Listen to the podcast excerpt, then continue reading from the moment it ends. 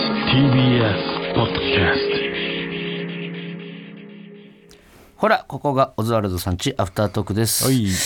トはいはい。えー、というわけで、ちょっとすいませんでしたね。何があの、オープニングでね、本編でやっぱ番組が終わるってなって、ちょっとはい二人とも取り乱して、まあそうねしちょまっってとね突然のことだったんで、はいすいません、岩崎さん、はいごめんなさい、プロデューサーの岩崎さんにももうね。いないいるあいます、いるまだいますね。まだいるはい。アフターまで聞いてくれてるんだ一応もう終わるんでね、番あそ組うがか。はい。体裁を保つために というか。は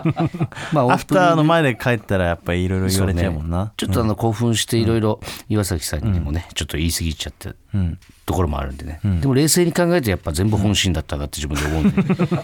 後で聞き直してもそう思う、やっぱり全然後悔は、うん何も間違えてすまなせいんごめんなさい後悔はない ですすいません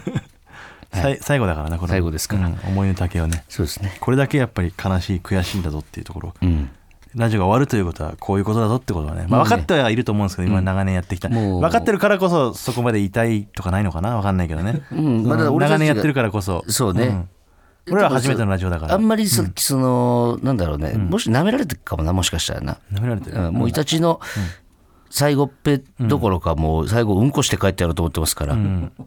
おお申し訳ないですけどそれは、そうねブースにね、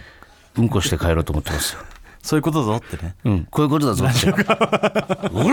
っていううんこをね、もうして帰ってやろうと思ってます、若手最の後ラジオが終わるということはこういうことなんだ、まあまあまあ、それまでね、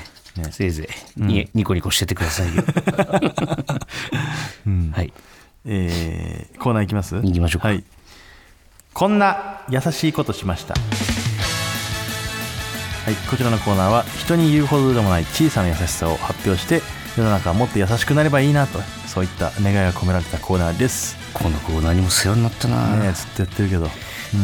もうこんな優しいことをしましたっていうと、発表できるところがなくなるから、うんまあ世の中もねどんどん辛い誰も優しくならないんじゃない生きづらい世の中になるでしょうね、俺らがギリギリ保ってたんだけど、まあ、誰のせいとは言わないけど。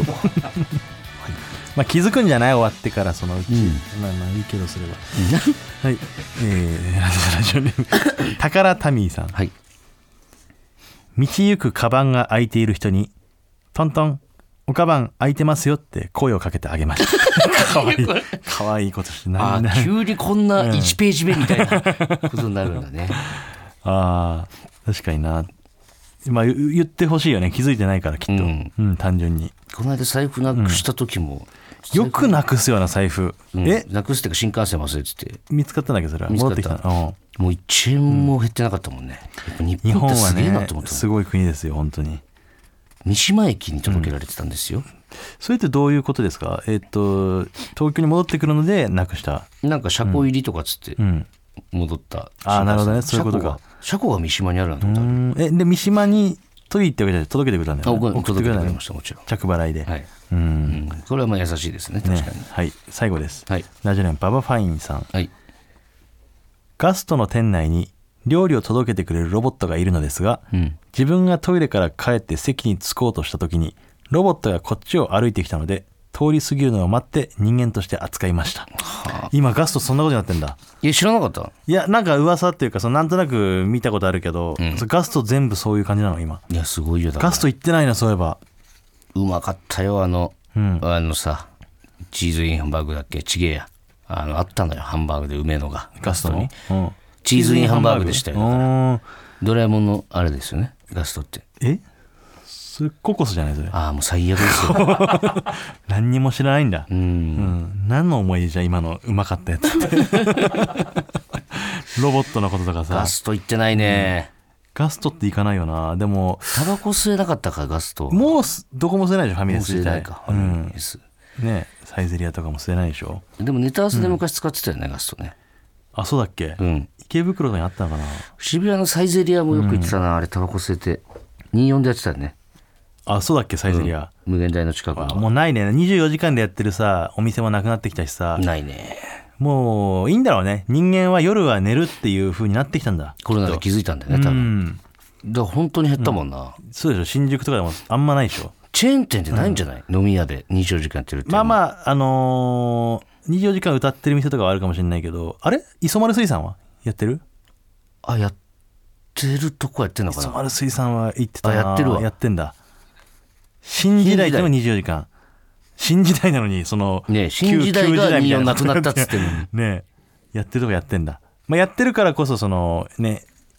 そこが繁盛したりするのかな唯一やってたりとかするとそうね、んだから日曜休みのキャバクラが意外と少ないのって、ん少ないっていうかあるんだけど日曜営業してるキャバクラが意外と多いのってそういうことだからねやっぱだかえということら日曜日は他の店全部休むから、あもあう入れ食い状態になるのよ意外と日曜日ってへえで月曜日に休みだったりするのね、あなるほどね、うんあの美容院が火曜日休みはどういう意味あれはね美容院というか理容室 やっぱね俺火曜とか水曜に休まれるのがね、一番ムカつくかもしれない いやそのどういう意味って聞いたらその個人の感想を言われいてやもやっぱそのさムカつくじゃなくて日月はやっぱ覚悟できてんのよ